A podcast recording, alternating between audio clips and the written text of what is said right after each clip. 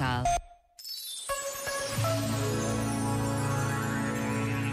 A rádio vive de palavras, de sons, de música, que se dizem, se cantam e se escutam.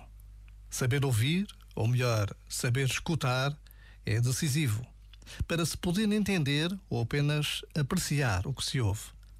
Nesta breve pausa, podemos pedir a Deus que nos ajude a sermos pessoas capazes de ouvir os outros, de escutar o que nos dizem. E também temos o dever de procurar as palavras que devem ser ditas com cuidado para com quem nos escuta. Já agora, vale a pena pensar nisto.